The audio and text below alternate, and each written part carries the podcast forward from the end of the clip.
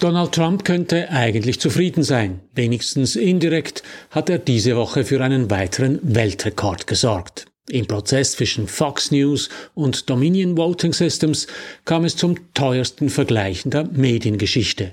787,5 Millionen Dollar kostet den Nachrichtensender die Beilegung der Verleumdungsklage von Dominion.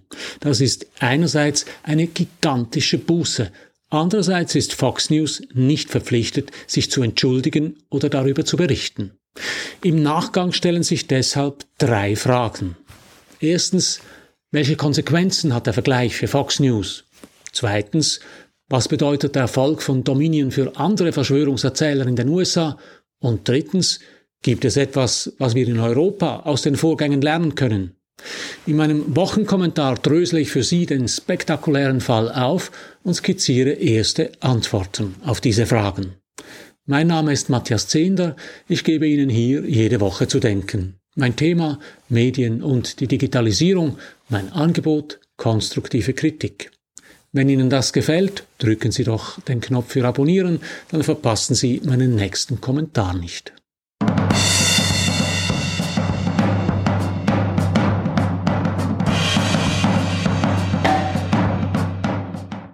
Jeremy Peters berichtet für die New York Times über Medienpolitik. Am Dienstagnachmittag saß er im Gerichtsgebäude von Wilmington, Delaware. Er sollte für die Times über den spektakulärsten Verleumdungsprozess der Mediengeschichte berichten. Dominion Voting Systems, eine Produzentin von Wahlmaschinen, hatte den amerikanischen Fernsehsender Fox News 2021 auf 1,6 Milliarden Dollar Schadenersatz verklagt. Der Vorwurf, Fox News habe wieder besseres Wissen die Wahllüge von Donald Trump verbreitet. Konkret geht es um die Behauptung, die Wahlmaschinen von Dominion seien so manipuliert gewesen, dass Joe Biden die Präsidentschaftswahl von 2020 gewonnen habe.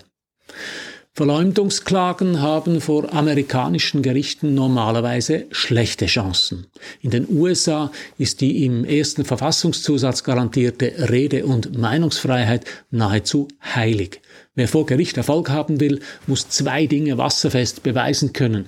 Erstens muss er belegen, dass das Medium falsch berichtet hat, dass also das Gegenteil dessen wahr ist, was das Medium verbreitet hat. Und zweitens muss er belegen, dass das Medium es besser gewusst hätte, dass es also bewusst gelogen hat. Der erste Teil, der Tatsachenbeweis, ist manchmal schon schwierig genug. Der Beweis, dass das Medium wieder besseres Wissen berichtet hat, ist meist nahezu unmöglich.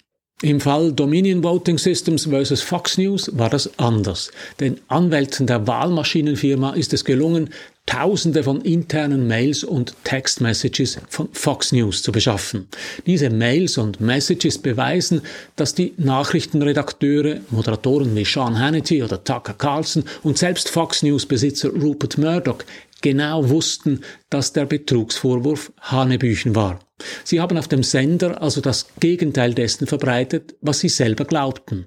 Aus den vorgelegten E-Mails geht auch hervor, warum die Moderatoren und Redakteure gelogen haben. Sie fürchteten, ihr Publikum zu verlieren. Obwohl sie in internen Mails davon sprachen, dass die Vorwürfe gegen Dominion absurd seien, gaben sie weiter Rudy Giuliani, Mike Lindell und anderen Verschwörungstheoretikern Sendezeit und hinderten sie nicht mit kritischen Fragen daran, die Theorie der manipulierten Wahlmaschinen zu verbreiten. In The Daily, dem täglichen Hintergrundpodcast der New York Times, erzählt Jeremy Peters, wie er sich wochenlang auf den Blockbuster-Prozess vorbereitet hatte. Es sollte einer der wichtigsten Verleumdungsprozesse seit Jahrzehnten werden und mit Sicherheit der wichtigste Medienprozess. Dann kam am Dienstag der Tag des Prozessbeginns. Die Jury war eingeschworen, die Anwälte der Parteien hatten ihre Ansteckmikrofone bereits montiert und waren bereit, ihre Eröffnungsplädoyers zu halten. Der Gerichtssaal war gepackt voll mit Menschen, es war heiß. Doch der Richter erschien nicht zur vereinbarten Zeit.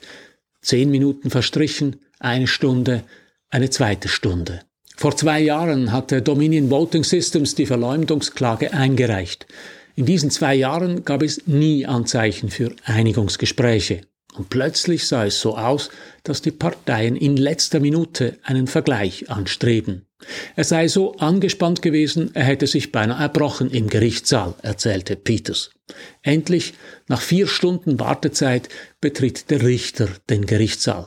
Die Geschworenen nehmen ihre Plätze ein. Der Richter erklärt in sachlichen Worten, dass die Parteien ihren Streit beigelegt hätten. Das sei so überraschend gekommen, dass das Publikum nach Luft geschnappt habe.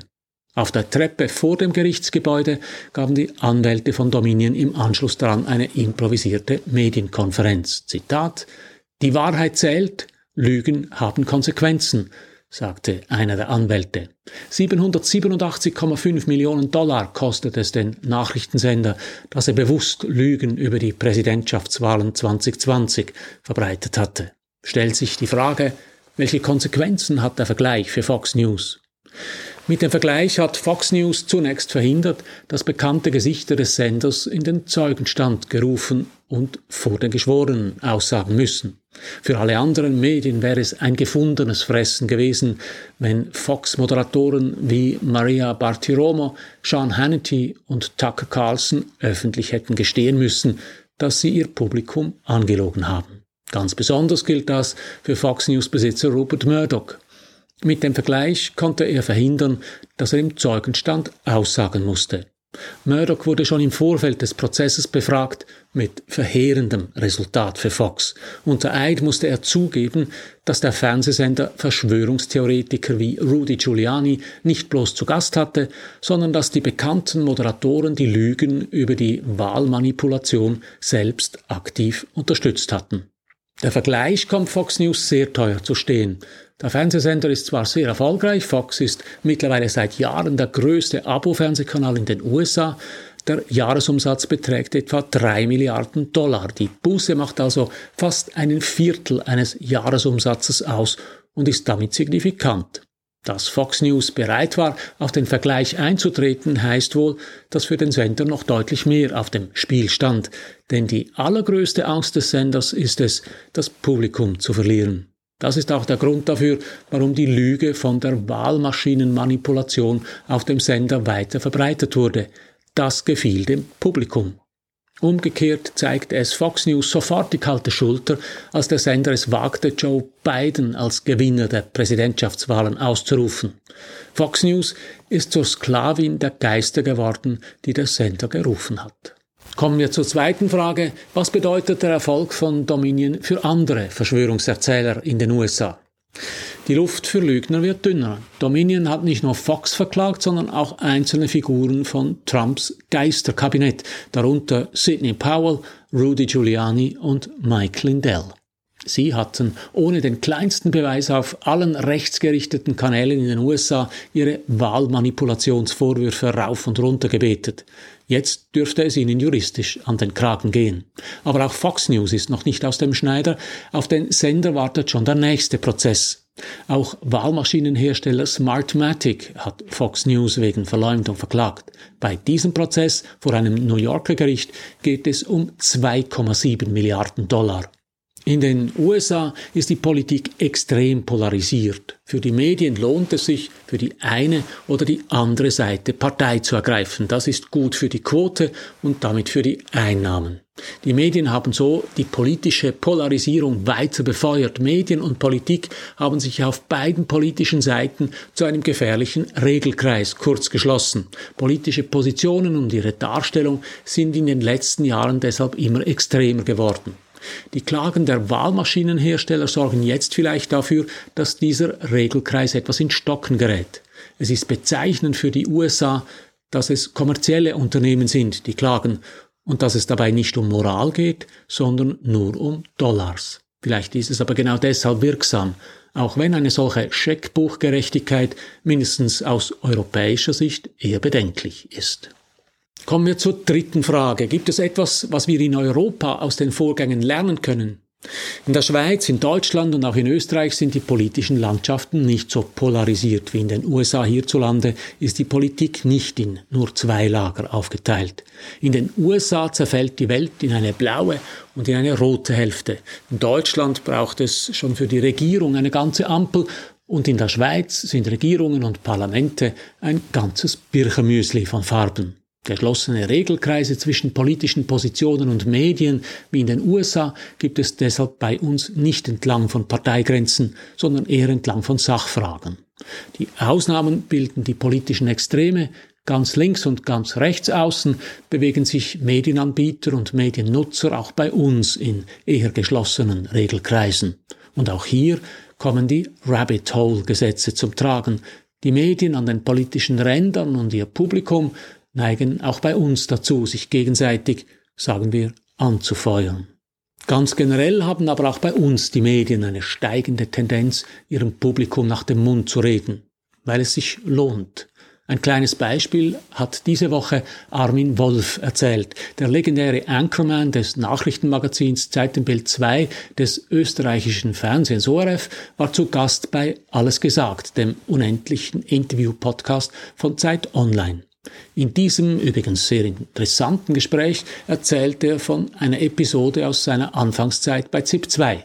Er war kurz davor vom Radiokommen zum Fernsehmagazin gestoßen und war sich noch nicht gewohnt, dass man im Fernsehen die Quoten minutengenau misst.